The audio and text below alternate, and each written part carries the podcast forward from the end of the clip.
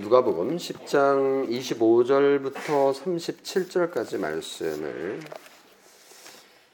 낭독하겠는데요. 줌으로 접속하신 분들은 소리 내어서 함께 저와 속도를 같이 해서 읽어 어, 주시면 좋겠습니다.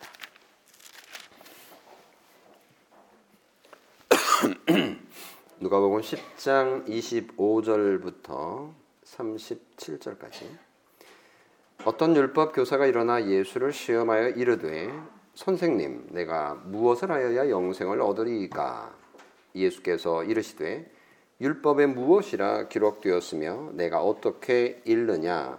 대답하여 이르되 내 마음을 다하며 목숨을 다하며 힘을 다하며 뜻을 다하여 주 너의 하나님을 사랑하고 또한 내 이웃을 내 자신같이 사랑하라 하였나이다.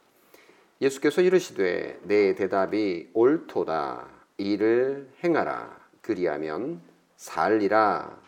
하시니 그 사람이 자기를 옳게 보이려고 예수께 여짜오되 그러면 내 이웃이 누구니까? 예수께서 대답하여 이르시되 어떤 사람이 예루살렘에서 여리고로 내려가다가 강도를 만남에 강도들이 그 옷을 벗기고 때려 거의 죽은 것을 버리고 갔더라.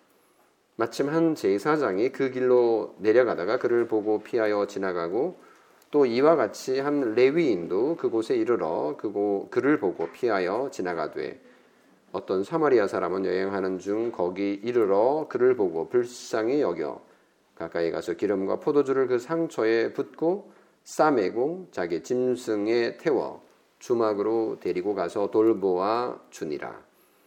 그 이튿날 그가 주막 주인에게 데나리온 둘을 내어 주며 이르되 이 사람을 돌보아 주라. 비용이 더 들면 내가 돌아올 때에 갚으리라 하였으니 내 생각에는 이 세 사람 중에 누가 강도 만난 자의 이웃이 되겠느냐?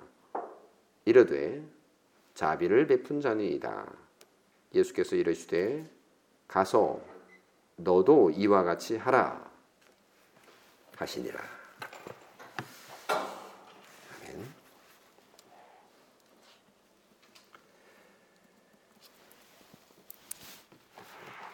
성품, 사랑 성품 설교 시리즈 네 번째 시간입니다. 어, 세상에 존재하는 여러 어, 말들과 또 좋은 것들이 있는데 그 중에 가장 어, 최고로 친다면 사랑이라고 할 수 있을 겁니다. 사랑만큼 달콤하고 행복한 것은 없다고 할 수 있겠죠. 어, 그래서 우리가 어느 가게에 가면 이렇게 환영을 받잖아요. 고객님 사랑합니다. 이렇게요. 그 말을 들을 때 고객은 그냥 하는 인사말이다라는 생각이 들지만 그래도 기분이 좋은 건 사실입니다. 사랑으로 인사하는 본인도 그냥 인사말이라는 걸 알지만 그래도 그 말을 내뱉는 순간 뭔가 사랑이 솟아나는 듯한 기분이 들기도 하죠. 제3자가 들어도 그런 관계는 나빠 보이지 않습니다. 사랑을 주제로 한 영화를 봐도 그렇지 않습니까? 가족의 사랑, 그리고 부부의 사랑, 또 형제의 사랑, 남녀의 사랑을 담은 수많은 소설과 영화와 드라마도 그 마찬가지 효과가 있습니다. 물론 어, 행복도 있지만 또 슬픈 이루어지지 못한 사랑으로 인하여서 어, 기분이 꿀꿀한 경우도 있지만 말입니다. 하지만 우리가 세상에서 경험하는 그런 사랑이라는 것은 늘 상대적이고 또 제한적이고 또 일시적이고 또 찰나적이라는 것을 우리가 부정할 수가 없습니다. 그래서 인간의 사랑이라는 건 아름답고 행복해 보이지만 그런 사랑이란 결핍 덩어리이기도 합니다. 이기적인 사랑의 수준을 벗어나기가 어렵죠. 아주 드물게 정말 드물게 이타적인 사랑을 이런저런 이야기나 또는 그런 어, 소식을 통해서 듣긴 하지만 그것조차도 가만히 살펴보면 참 사랑이 아니라는 것을 알게 됩니다.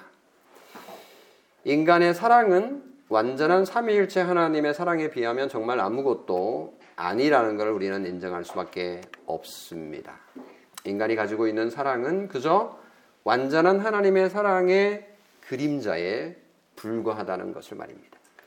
그래서 사랑은 삼위일체 하나님에게서만 발견할 수 있다라고 우리가 배웠고 그것을 정리하면 성부 하나님은 성자 하나님을 낳으심으로 아들에 대한 무한한 사랑을 베푸시고 계시고 또 성자 하나님은 성부 하나님에게 순종함으로 아버지에 대한 변함없는 사랑을 표현하고 있고요.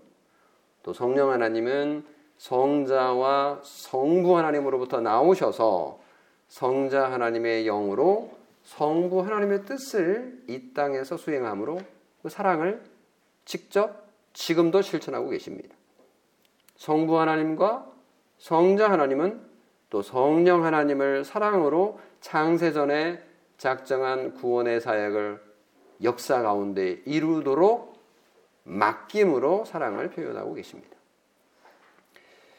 이렇게 사랑은 정말 아름답고 소중하고 그래서 사랑을 갖고 싶고 사랑을 주고 싶고 사랑은 모든 사람 아니 내가 갖고 싶은 것 중에 하나입니다.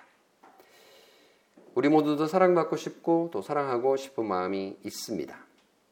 하나님을 사랑하고 싶고 또 사람도 이웃도 사랑하고 싶은 것이 사실입니다. 그래서 사랑을 노래하기도 하고 사랑을 바라기도 합니다만 사랑이 우리가 바라는 만큼 또는 우리가 아는 것만큼 그렇게 쉬운 것이 아니라는 것을 조금 살아보면 인생을 살아보면 우리가 경험하게 되고 또 그럴 때마다 좌절하기도 합니다. 왜냐하면 내 마음에 사랑이 솟아나지 않기 때문입니다. 내가 줄 수 있는 사랑은 쉽게 고갈되어 버리기 때문입니다. 내 마음속에 감, 사랑의 감정이 없으면 그 어떤 동력도 나를 사랑할 수 있게 만들지 못하기 때문입니다. 뿐만 아니라 내 밖에서도 사랑을 가로막는 수많은 이유들이 존재합니다. 내 속뿐만 아니라 내 밖에서도 정말 사랑할 수 없는 요인들이 너무너무 많은데 나는 여전히 참아낼 수가 없고 온유할 수도 없고 시기로 가득한 내 마음을 어찌 통제할 수가 없고 나를 자랑하고 싶고 그래서 교만하기 일수이며 무례하기 일수고 내 자신의 유익만 구하고 있는 나 자신을 볼 때는 참으로 실망스럽고 좌절에 빠지기입니다. 빠지기도 합니다. 쉽게 화를 내고 어떤 때는 아 정말 내가 왜 어떻게 이런 생각을 하고 이런 말을 하고 이런 계획을 할 수 있지? 라고 생각 또는 실망할 때가 많습니다. 어떤 때는 불의가 정말 달콤하기도 하죠. 그 남들을 흠내고 남들을 비난하는 그런 행위들이 얼마나 신나고 달콤한지 말입니다. 그래서 사랑의 길에는 온갖 방해물들이 질비한 것이 사실입니다. 사랑하지 않을 이유가 수십 가지, 아니 수백 가지, 아니 수천 가지나 되는 거가 지금 오늘 우리의 상황입니다. 그래서 사랑은 그 많은 소원과 그 많은 기대에도 불구하고 정말 행하기는 어렵다는 것을 우리가 주목하게 됩니다. 오늘 설교에서는 그 사랑에 대한 지식과 행위에 대한 관계를 통해서 사랑의 현실을 목도하기를 원하고 또 이 현실을 우리가 직시하게 될때뭐 결코 기분 좋은 일은 아니지만 그 사실을 인정하고 하나님께 도움을 구할 수 있기를 바랍니다. 하루는 한 율법사가 예수님을 찾아와 질문을 하게 됩니다. 선생님, 내가 무엇을 하여야 영생을 얻겠습니까? 25절에 그렇게 물었어요. 예수님께서 대답을 하셔야 될 거 아니에요. 질문을 했으니까. 예수님께서 대답을 안 해주세요. 오히려 예수님이 그에게 질문을 합니다. 율법이 무엇이라 기록되었으며 내가 어떻게 읽느냐. 사실은 율법사니까요. 율법 전문가잖아요. 그러니까 답을 이미 사실은 알고 있을 거라고 예수님께서 눈치를 채신 거죠. 율법사가 이렇게 대답을 합니다. 27절에 내 마음을 다하며 목숨을 다하며 힘을 다하며 뜻을 다하여 주 너의 하나님을 사랑하며 가고 또한 내 이웃을 내 자신같이 사랑하라 하였나이다. 오, 율법사가 정말 멋지게 대답을 했어요. 율법사는 그 답을 몰랐던 게 아니에요. 사랑의 방법으로 영생을 얻을 수 있다라는 것을 잘 알고 있었습니다. 구약 성경을 자세히 읽어보면, 구약 성경을 열심히 공부해 보면 그 결론이 나오는 거죠. 구약 성경을 요약하면 최고의 법은 사랑이다. 뭐니 뭐니 해도 사랑이야말로 최고의 법이다라는 것을 알고 있었어요. 정말로 사랑은 인간에게 주어진 하나님의 최고의 명령이 분명하죠. 인간이 영생을 얻을 수 있는 지름길이 바로 사랑이라고 하는 결론을 내릴 수밖에 없는 거죠. 이 결론은요, 예수님께서 구약 성경을 요약하신 거하고 정확하게 일치해요. 그 마태복음 22장에도 보면 예수님께서 다른 때에 구약을 그렇게 요약을 했거든요. 사랑으로. 근데 그런 의미에서 율법사는 와서 질문을 했지만 아, 무늬만 전문가가 아니라 진짜 정말 성경 전문가였던 거예요. 그는 어줍지 않은 그냥 아는 체 하는 사람이 아니고 정말 프로였습니다. 이 정도면 천국에 갈 자격이 있는 게 아닌가 어, 이렇게 생각할 수 있을 정도로 우리가 존경을 표할 수 있는 그런 정도의 지식인이었습니다. 예수님도 실제로 그 율법사의 대답에 칭찬하셨어요.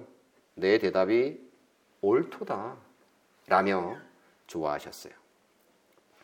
자, 그런데 이것으로 충분할까요? 아닙니다. 28절을 보세요. 이를 행하라. 그러면 살리라. 무슨 말이에요? 살리라라는 말은 이제 생명이라 생명을 얻게 될 거다. 그러니까 영원히 살게 살게 될 것이다. 영생을 얻는 길이 뭐냐라고 물었기 때문에 영성 영생을 얻는 길은 사랑입니다 라고 이제 대답을 했잖아요. 충분하지 않은 거죠. 그 사랑을 행하라. 그러면 살리라. 사랑을 향한 지식이 중요하죠. 그런데 예수님은 그 지식에다가 플러스 행위를 요구하십니다. 문제는 지식이 아니야, 행위야. 라고 말씀하시는 것과 같은 거죠. 자, 이쯤 되면 성도 여러분, 율법사는 어떤 자세를 취해야 했을까요? 아니, 여러분 같으면 어떻게 처신했겠습니까? 아이고, 예수님. 그렇지요. 잘 알겠습니다. 아, 그런데 저는 사랑할 능력이 없네요. 제가 지금까지 하나님과 사람을 사랑하려고 노력하고 애썼는데 정말 힘들었습니다. 아니 잠시 뭐 그렇게 해본 적이 있습니다. 아, 또 그렇게 하려고 노력도 했고요. 아, 상당히 열매도 좋았습니다. 그런데 그게 지속되는 건 정말 어렵다는 것을 제가 확인했고요. 하, 제가 사랑 좋은 건 맞는데요. 저도 사랑하고 싶고 사랑받고 싶은데 정말 어렵고 힘듭니다. 어떻게 하면 좋겠습니까? 저는 정말 영생에 이룰 수 없는 걸까요? 저는 지옥에 가는 걸까요? 예수님 도와주세요. 라고 반응을 보여야 정상이지 않을까요? 근데 율법사의 반응은 정반대였습니다. 29절에 보세요. 그 사람이 자기를 옳게 보이려고 예수께 여짜오되 그러면 내 이웃이 누구니까? 율법사가 이 질문을 던진 동기가 나와요. 뭐라고요? 자기를 옳게 보이려고. 그러니까 조금 전에 제가 가정을 해봤잖아요. 율법사가 어떤 반응을 보여야 될까? 저 잘 못하는데요. 사랑 제가 따져보니까 전 사랑할 존재가 아닌 것 같아요. 잘 못해요. 라고 고백을 해야 되는데 아니 그렇지 않다라고 지금 자기는 옳다 나는 잘하고 있다라고 지금 보이고 싶은 거예요. 사실은 아닌데 옳게 보이려고 바리새인들의 특징이 그러잖아요. 사실만큼 드러내고 싶은 게 아닌 거죠. 더 좋게 보이려고 회치를 하고 꾸미고 이렇게 해서 다른 사람들에게 좋게 보이려고 하는 의롭게 보이려고 하는 그 특징이 여기에도 고스란히 드러나고 있는 겁니다. 그러니까 율법사의 양심의 한 구석에 자신의 옳지 않은 점이 있었다라는 것을 간접적으로 이 표현에서 드러나고 있는 거죠. 도대체 율법사에게는 무엇이 부족했던 것일까요? 사실 율법사는 예수님께서 말씀하신 율법을 다 행할 수 없음을 너무나도 잘 알았을 겁니다. 생각해 보세요. 어느 누가 완벽하게 마음을 다하고 목숨을 다하며 힘을 다하며 뜻을 다하며 하나님을 사랑하고 이웃도 그렇게 사랑할 수 있겠습니까? 여기 보세요. 다하며 그냥 뭐 예, 목숨을 조금 뭐 예, 바치는 채 힘을 조금 쓰지 뭐 뜻을 조금 뭐 하지 이게 아니라 다 온전하게 100% 마음을 다하고 목숨을 다하고 힘을 다하고 뜻을 다하여 하나님을 사랑하고 이웃을 사랑할 수 있겠냐고요. 이것을 온전히 할 수 없다라는 것을 너무나도 잘 알고 있음에도 불구하고 자신의 양심의 소리를 듣지 않습니다. 패싱하는 거죠. 율법사는 율법을 온전히 지킬 수 없음을 정직하게 인정하지 않으려 하고 있습니다. 오히려 자신의 사랑 없음을 드러내고 싶지 않은 거죠. 그러니까 엉뚱한 것을 가지고 질문을 함으로 질질 끌고 가는 거죠. 이걸 그냥 넘어가고 싶은 겁니다. 부끄러우니까. 이 부분에서 우리가 생각해 볼 부분이 있는데요. 마태복음 19장에 보면 이와 비슷한 질문, 아니 같은 질문을 한 한 부자 청년 얘기가 나옵니다. 성경을 이렇게 쭉 읽다 보면 이 얘기가 그 얘기 같고 그 얘기가 이 얘기 같긴 한데 좀 꼼꼼하게 살펴보면 질문은 같은데 사람이 달라요. 부자 청년이에요. 마태복음 19장인데요. 한 부자 청년이 예수님께 찾아와서 율법사가 예수님에게 물었던 것과 같은 질문을 던지는데 선생님 내가 무슨 선한 일을 하여야 영생을 얻으리까? 예수님 뭐라고 대답했죠? 17절에 보면 마태복음 19장 17절 네가 생명에 들어가려면 계명을 지키라. 이 계명의 요약이 뭐예요? 사랑이죠. 여기서는 뭐 그 얘기를 하지 않습니다만은 그 바꿀 수 있는 거죠. 사랑하라 이 말이죠. 그때 청년이 말합니다. 이 모든 것을 내가 지키었사오니 아직도 무엇이 부족하리까? 주님이 대답하십니다. 자신의 이 청년은 이제 사랑을 다 했다라고 생각을 하는데 사실 착각이죠. 주님께서 대답하시기를 21절 네가 온전하고자 할진대 그러니까 온전하다라는 것은 100%를 얘기하는 거죠. 다 온 마음을 다해서 온 뜻을 다하여서 그렇게 했느냐라고 물은 거죠. 온전하고자 할진데 가서 내 소유를 팔아 가난한 자들을 주라. 그리하면 하늘에서 보화가 내게 있으리라. 그리고 와서 나를 쫓아라. 이 부자 청년이 정말 하나님과 사람을 온전히 사랑했냐고요. 그때 이 청년은 자신의 양심의 소리를 외면하지 않습니다. 청년이 본 자신의 모습은 재물을 포기할 수 없다는 것이었습니다. 그런 자신이 포기하지 않고 있는, 아니, 포기하지 못하는, 아니, 사랑하는 것이 있다라는 것을 그제야 발견하게 된 거죠. 그는 하나님과 사람보다도 재물을 사랑하고 있었습니다.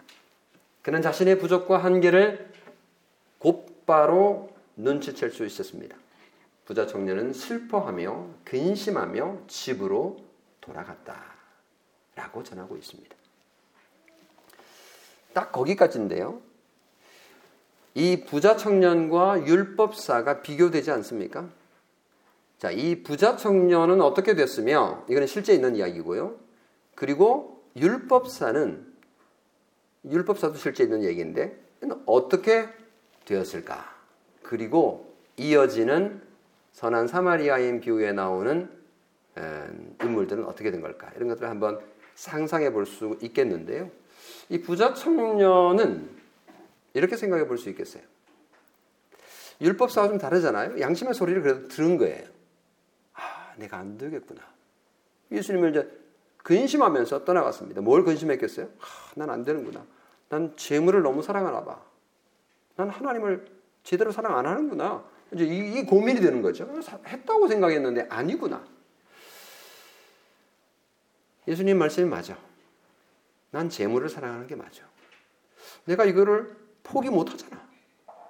그리고 그는 구원의 길을 어쩌면 찾아 나섰을지 모릅니다. 그는 재물이 있었고 이제 영적인 영적인 문제만 해결하면 된다라고 생각을 하고 예수님께 와서 여쭈었는데 이 부분을 해결하지 못하고 있는 거죠. 어쩌면 그런 나중에 예수 그리스도께서 바로 그 사랑을 십자가에서 온전하게 성취하시고 자기는 온전하게 할 수 없지만 예수님께서 온전하게 성취하시고 그 구원을 믿는 자에게 선물해 주신다는 소식을 들었을 때 그는 영생의 복을 누리는 그리스도인이 되지 않았을까 그냥 상상해 봅니다. 하지만 율법사에게는 부자 청년과 같은 그런 반응을 찾아볼 수가 없습니다. 율법사는 또 질문을 던집니다. 29절. 그러면 내 이웃이 누구니까? 마치 율법사는 사랑은 하고 싶은데 도대체 내 이웃이 누구인지를 모르겠습니다. 라는 것 같습니다. 아니, 예수님, 저런 자들도 내가 사랑해야 된단 말입니까? 뭐 그런 뜻인 거지. 그러면 율법사는 이웃이 누구인지 알기만 하면 사랑할 마음이 있다는 뜻일까요? 글쎄요. 그렇게 보이지 않습니다. 율법사는 왜 이런 질문을 했을까요? 질문의 배경을 생각해 볼 수 있는데요. 그것은 아, 유대인이 예로부터 자신들이 결정한 그 이웃의 개념이 있습니다. 역사 속에서 이제 드러나는 것들인데요. 유대인이 생각하는 그 이웃의 범위에는 비유대인은 포함되지 않습니다. 곧 유대인이 아닌 사람은 이웃이 아닌 거죠. 마태복음 5장 43절에 보면요. 이런 말씀이 있어요. 내 이웃을 사랑하고 내 원수를 미워하라 라는 말이 나오는데 이게 이제 예수님께서 인용하고 있는 건데요. 유대인들이 생각하는 그런 관습이었던 거죠. 그러니까 동포 유대인은 이웃으로 생각을 하지만 다른 이방인들은 원수이기 때문에 미워해야 한다는 그런 논리가 있었습니다. 그러므로 율법사가 물었던 저희는 이런 거죠. 이웃의 범위에 예를 들면 저 더럽고 불결한 사마리아인은 포함되지 않아야 돼. 라는 생각이 있었던 거죠. 그러니까 왜 그렇게 생각할 수 있냐 하면 오늘 읽은 마태, 아, 누가 복음 10장, 어, 앞쪽에 보면요. 9장에 마지막 부분에 이런 기사가 기록되어 있습니다. 예수님이 예루살렘으로 향하고 있던 도중 제자들이 사마리아인의 마을에 들어가서 여행을 위해서 여러 가지 뭐 준비를 해야 했던 것 같아요. 양식도 준비하고. 그들이 제자들을 환영했을까요? 유대인이라고 그냥 서로 사이가 정말 안 좋은 거예요. 환영하지 않고 내쫓아버린 거예요. 어떻게 기분이 좋겠습니까? 그때 야고보와 요한이 그들에게 어떻게 반응했습니까? 불로 이 마을을 싹 태워버렸으면 좋겠다. 이렇게 얘기한 겁니다. 아주 거친 저주를 퍼부은 거죠. 그때 예수님은 그들을 꾸짖으시고 그냥 조용히 다른 마을로 떠나신 사건이 있습니다. 근데 이 정도로 유대인의 사마리아인 혐오 그리고 사마리아인의 유대인 혐오는 심각했던 거죠. 그 서로 사이가 너무 안 좋은 겁니다. 이 관계에서 사랑이라는 말은 그야말로 사치인 거죠. 유대인은 사마리아인을 멸시하고 사마리아인은 유대인을 교만하고 감정 없는 저 민족, 돈만 아는 저 민족 이렇게 싫어하는 거예요. 그야말로 원수같이 지내는 사이였습니다. 이런 모습은 유대인과 사마리아인 관계뿐만 아니라 그 뒤로 역사 가운데 인류 역사 가운데 유대인과 다른 민족들과의 관계에서도 사실 계속 이어진 사실입니다. 그러므로 율법사의 질문은 이웃이라는 범위 속에 설마 저 더러운 불결한 사마리아인은 포함되지 않는 것이지요. 아니 그렇게 포함시키고 싶지 않았던 것입니다. 그래서 예수님은 율법사에게 이야기를 하나 들려주십니다. 이것이 바로 그 유명한 선한 사마리아인 비유인 거죠. 이야기는 그렇습니다. 어떤 사람이 예루살렘에서 여리고로 내려가고 있었습니다. 그 길은 산악 지형인데 꽤 내리막이에요. 이제 근데 산악 지형이다 보니까 강도들이 종종 나타나서 사람들을 때리고 또 물건을 빼앗아 가는 일이 있었는데 그날 예기치 않게 이 사람이 큰 봉변을 당했습니다. 강도를 만나가지고 두드려 맞고 피가 나고 가진 것도 다 빼앗겨 버렸습니다. 거의 반 죽음 상태가 되었습니다. 만약 누군가가 도와주지 않으면 목숨을 잃을 처지가 된 거죠. 누가 와서 좀 도와주세요. 이런 마음입니다. 마침 한 사람이 저기 다가오고 있는 거예요. 31절에 마침이라는 단어가 아, 이제 도울 사람이 다가오고 있어. 정말 잘 됐어. 라는 기대를 가지게 합니다. 당시 여리고에는요. 제사장들이 꽤 많이 살고 있었답니다. 여기 가깝기 때문에 예루살렘에 와서 이렇게 성전 제사에 돌아가면서 순번에 따라서 섬길 수 있기 때문에 어, 제사장들이 주로 이제 많이 오가는 곳인데 그 사람이 바로 제사장이었던 거예요. 예루살렘 성전 봉사 제사를 마치고 이제 집으로 돌아가는 중이었던 것 같죠. 강도 맞는 자는 이제 도움을 받을 수 있게 된 겁니다. 그런데 제사장 그를 보고는 피하여 다른 길로 도망가 버린 거예요. 아, 이 나쁜 사람 아니에요? 어, 그죠? 물론 이야기예요, 이건. 이야기. 이야기는 좀 과장되기도 하죠. 아니, 뭐야, 어떻게 된 거야? 아니, 제사장이 저 불쌍한 사람을 사랑으로 극률이 여기고 불쌍히 여기지 않고, 아니, 도망가다니. 도움이 필요한 이웃을 외면해 버린 거예요. 그 누구보다도 이웃 사랑을 많이 가르쳤을 제사장이 강도 만난 자를 버려두고 도망가듯 떠나버렸으니까요. 이제 어떡합니까? 다행입니다. 또 한 사람이 다가오고 있습니다. 그는 강도 만난 자를 과연 도와줄까요? 그는 다름 아닌 제사장을 돕는 레위인이었습니다. 제사 지낼 때 이런저런 사소한 일들을 도와주는 레위인들이 많이 필요합니다. 근데 그도 오가는 길입니다. 자주. 이제 레위인은 강도 만난 자를 도와주겠지요? 희망을 걸어도 되겠지요? 그런데 사실 아 참 실망스럽습니다. 그도 강남, 강도 만난 자를 보고 피하여 그냥 도망가 버립니다. 사람들이 지나다니는 길에서 깡패를 만나가지고 맞고 피 흘려 누워 있는 것도 불쌍한데 어떻게 지나가는 사람들이 한 사람도 그를 돌아보지 않는단 말입니까? 인간의 탈을 쓰고 어떻게 이럴 수가 있냐? 우리가 손가락질을 할 수 있겠습니다.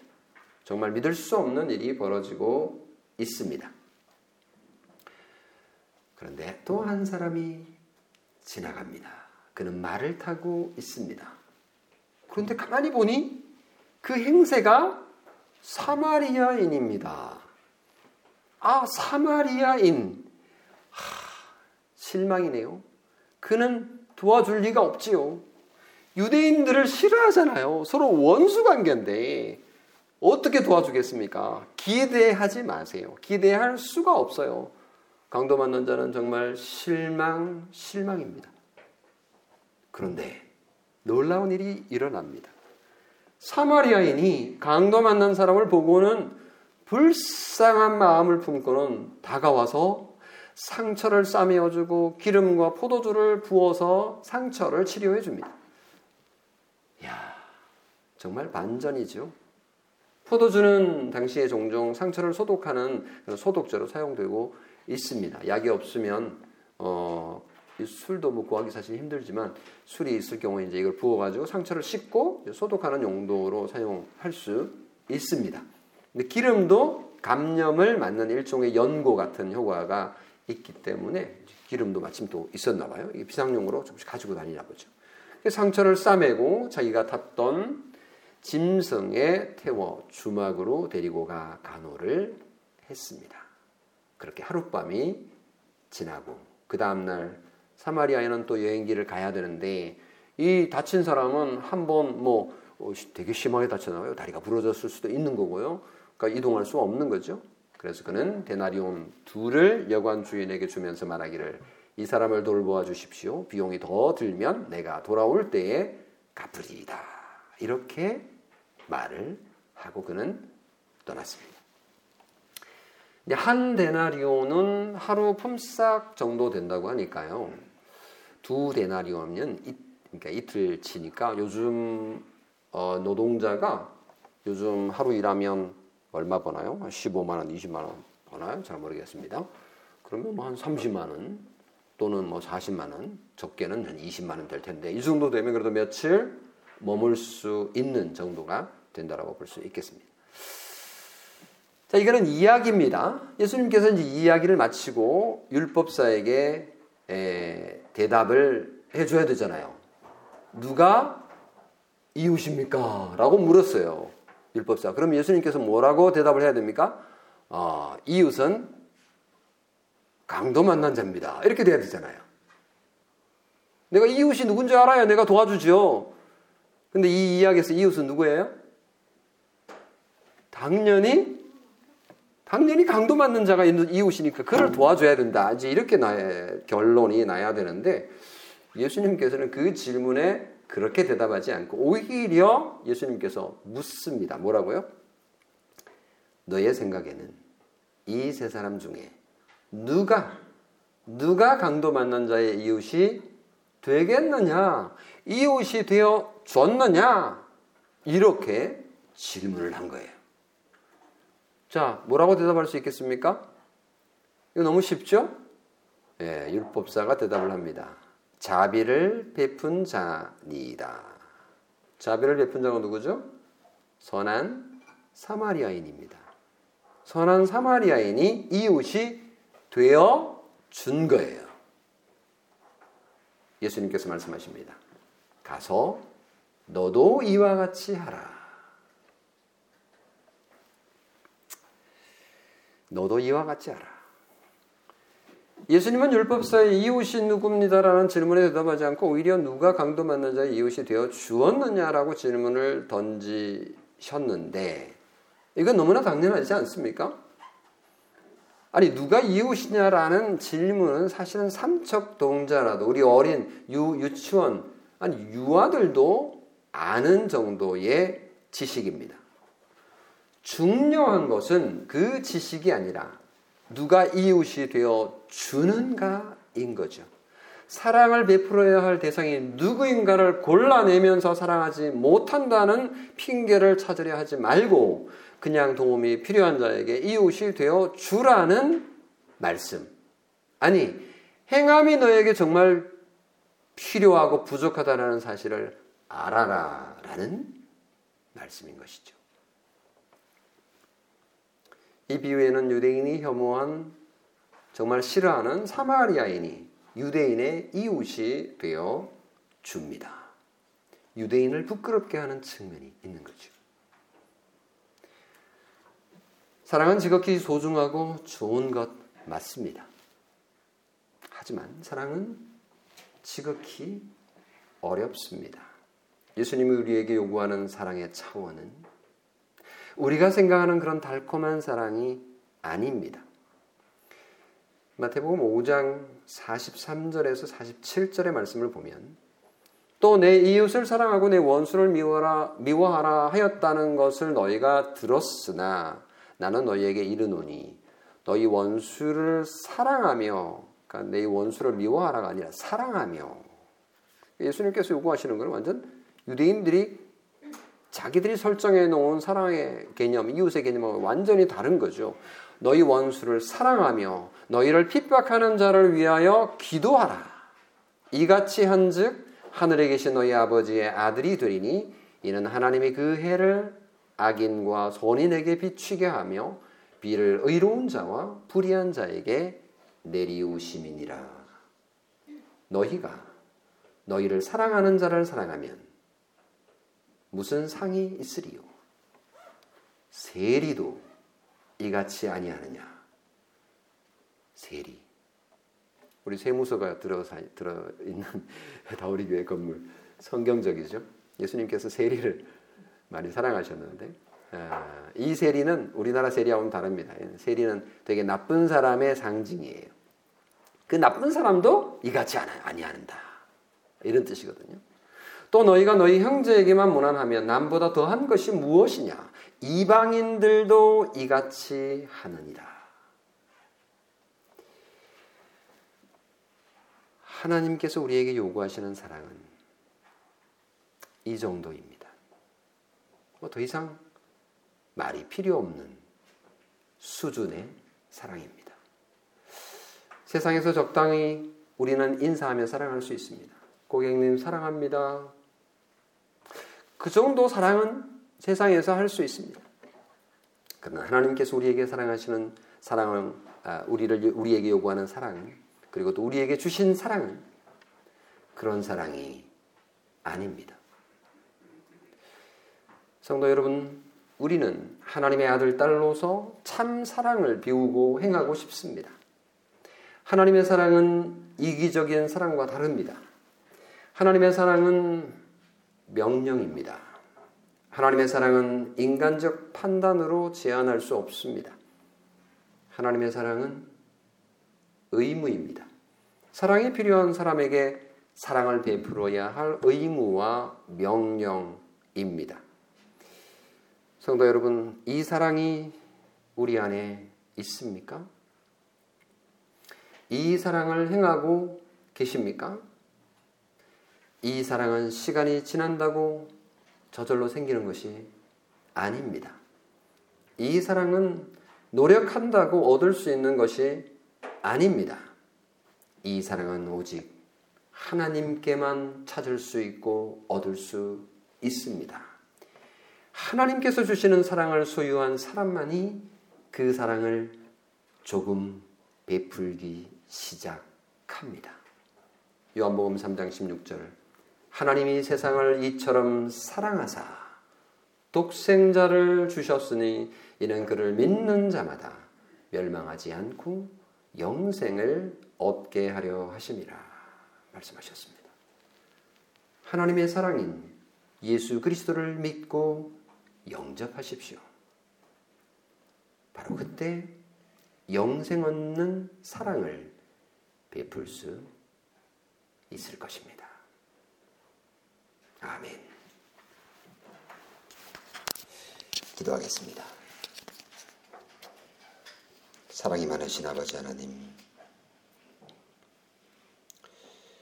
우리의 삶 속에 사랑이라는 것을 찾아보지만 주님의 기준에 비추어 볼 때는 우리 속에 사랑이 없음을 발견합니다. 부자 청년이 자신이 정말 사랑하는 것을 주님께 들켜 부끄러워하며 근심하며 돌아갔던 것처럼 주님 앞에 우리에게 보여주시는 사랑의 수준을 잣대로 가지고 우리를 평가해 볼 때 참으로 턱없이 부족하고 우리는 온전하지 못한 사랑을 베풀고 있으며 우리는 한없이 큰 사랑을 바라기만 하는 찌질이 같은 사랑을 하는 저희들임을 고백합니다. 하나님 용서해 주시고 우리의 처지를 불쌍히 여기시고 우리 주 예수 그리스도의 크신 십자가의 사랑을 우리에게 약속하시고 우리에게 부어 주셨음을 믿음으로 영접하고 받아들여 하나님의 그 큰 사랑을 알고 믿어 우리의 것으로 만들어 예수 그리스도와 연합함으로 주님께서 우리에게 보여주신 또 행하신 그 사랑을 우리도 행할 수 있도록 은혜를 베풀어 주시옵소서.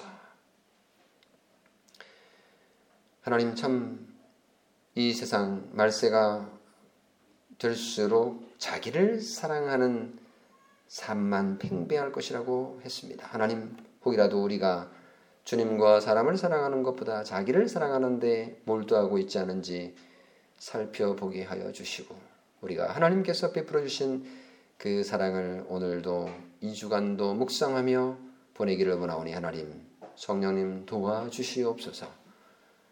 코로나로 인하여서 많은 어려움 가운데 있는 또 우리 다우리 교회 성도들 하나님께서 붙드시고 고쳐주시고 치료해 주시고 온전하게 하여 주시옵소서.